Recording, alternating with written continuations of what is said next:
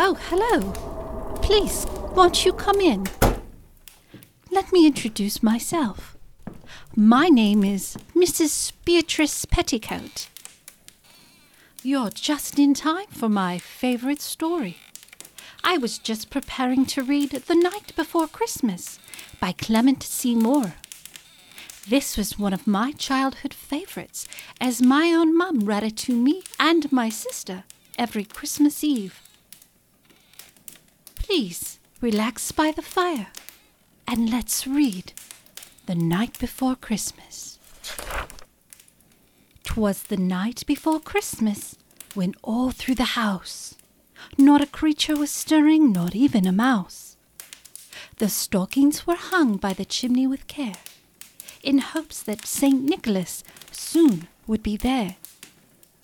The children were nestled all snug in their beds, while visions of sugar plums danced in their heads.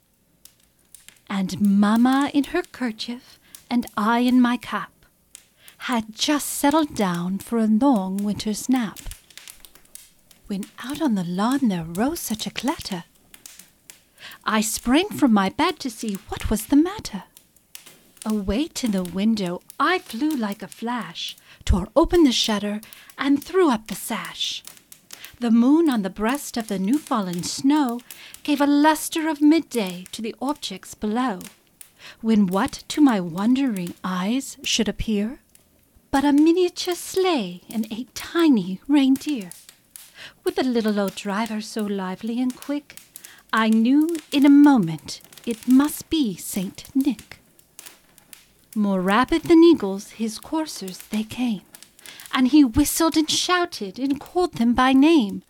Now Dasher, now Dancer, now Prancer and Vixen, on Comet, on Cupid, on Donner and Blitzen to the top of the porch, to the top of the wall. Now dash away, dash away, dash away all. As dry leaves that before the wild hurricane fly, when they meet an obstacle mount to the sky.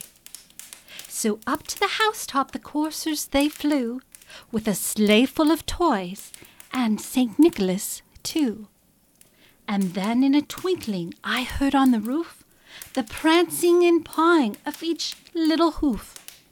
As I drew in my head and was turning around, down the chimney St. Nicholas came with a bound.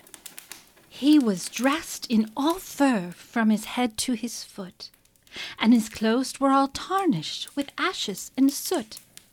A bundle of toys he had flung on his back, and he looked like a little peddler just opening his pack. His eyes, how they twinkled! His dimples, how merry!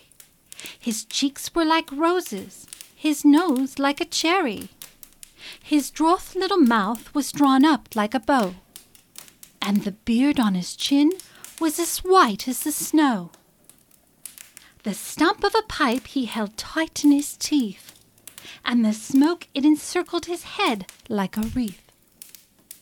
He had a broad face and a round little belly that shook when he laughed like a bowl full of jelly.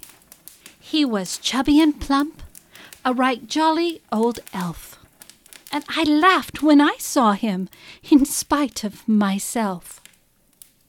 A wink of his eye and a twist of his head soon gave me to know I had nothing to dread.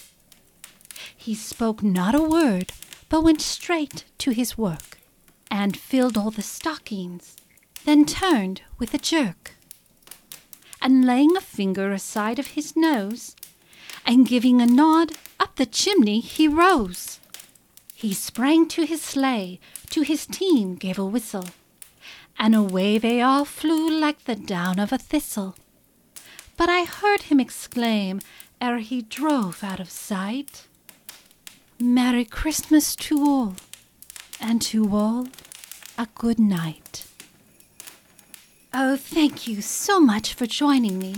I hope you've enjoyed this story as much as I have enjoyed reading it to you.